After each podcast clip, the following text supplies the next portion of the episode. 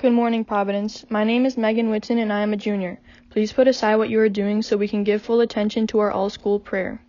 Dear God, it is so easy for us to go through the motions of life.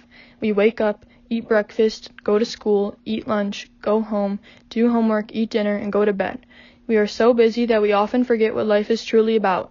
Sometimes we get so stuck in the cycle of routine that we lose sight of what brings us joy. Help us to find and appreciate the little things in life and to cherish how special and unique each day is. Please help us to search for what truly matters to us and to make the most of each day. If it means putting homework to the side for an hour to go spend time outside, help us to do that. Guide us to try new things and step out of our comfort zones. Help the Providence community to remember that our time on earth and that tomorrow is never guaranteed. We often say going to this concert or going on this vacation is a once in a lifetime opportunity, but please help us to remember that life itself is a once in a lifetime opportunity.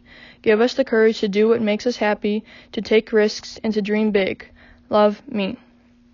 Now, will you please stand and join me in reciting an act of consecration to the Sacred Heart of Jesus?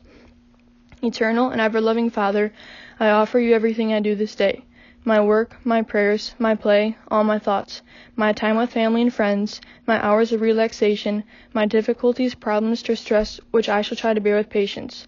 Join these, my gifts, to the unique offering which Jesus Christ, your Son, renews today in the Eucharist. Grant, I pray, that guided by the Holy Spirit and united to the Sacred Heart of Jesus, my life this day may be a service to you and to all you send into my life, so that we can continue to respond with love to the mystery of your call to be your special people. Amen. Heart of Jesus burning with love for us, inflame our hearts with love for you. Please turn to the flag and recite the Pledge of Allegiance. I pledge allegiance to the flag of the United States of America and to the republic for which it stands, one nation, under God, indivisible, with liberty and justice for all. Have a terrific Tuesday, Providence.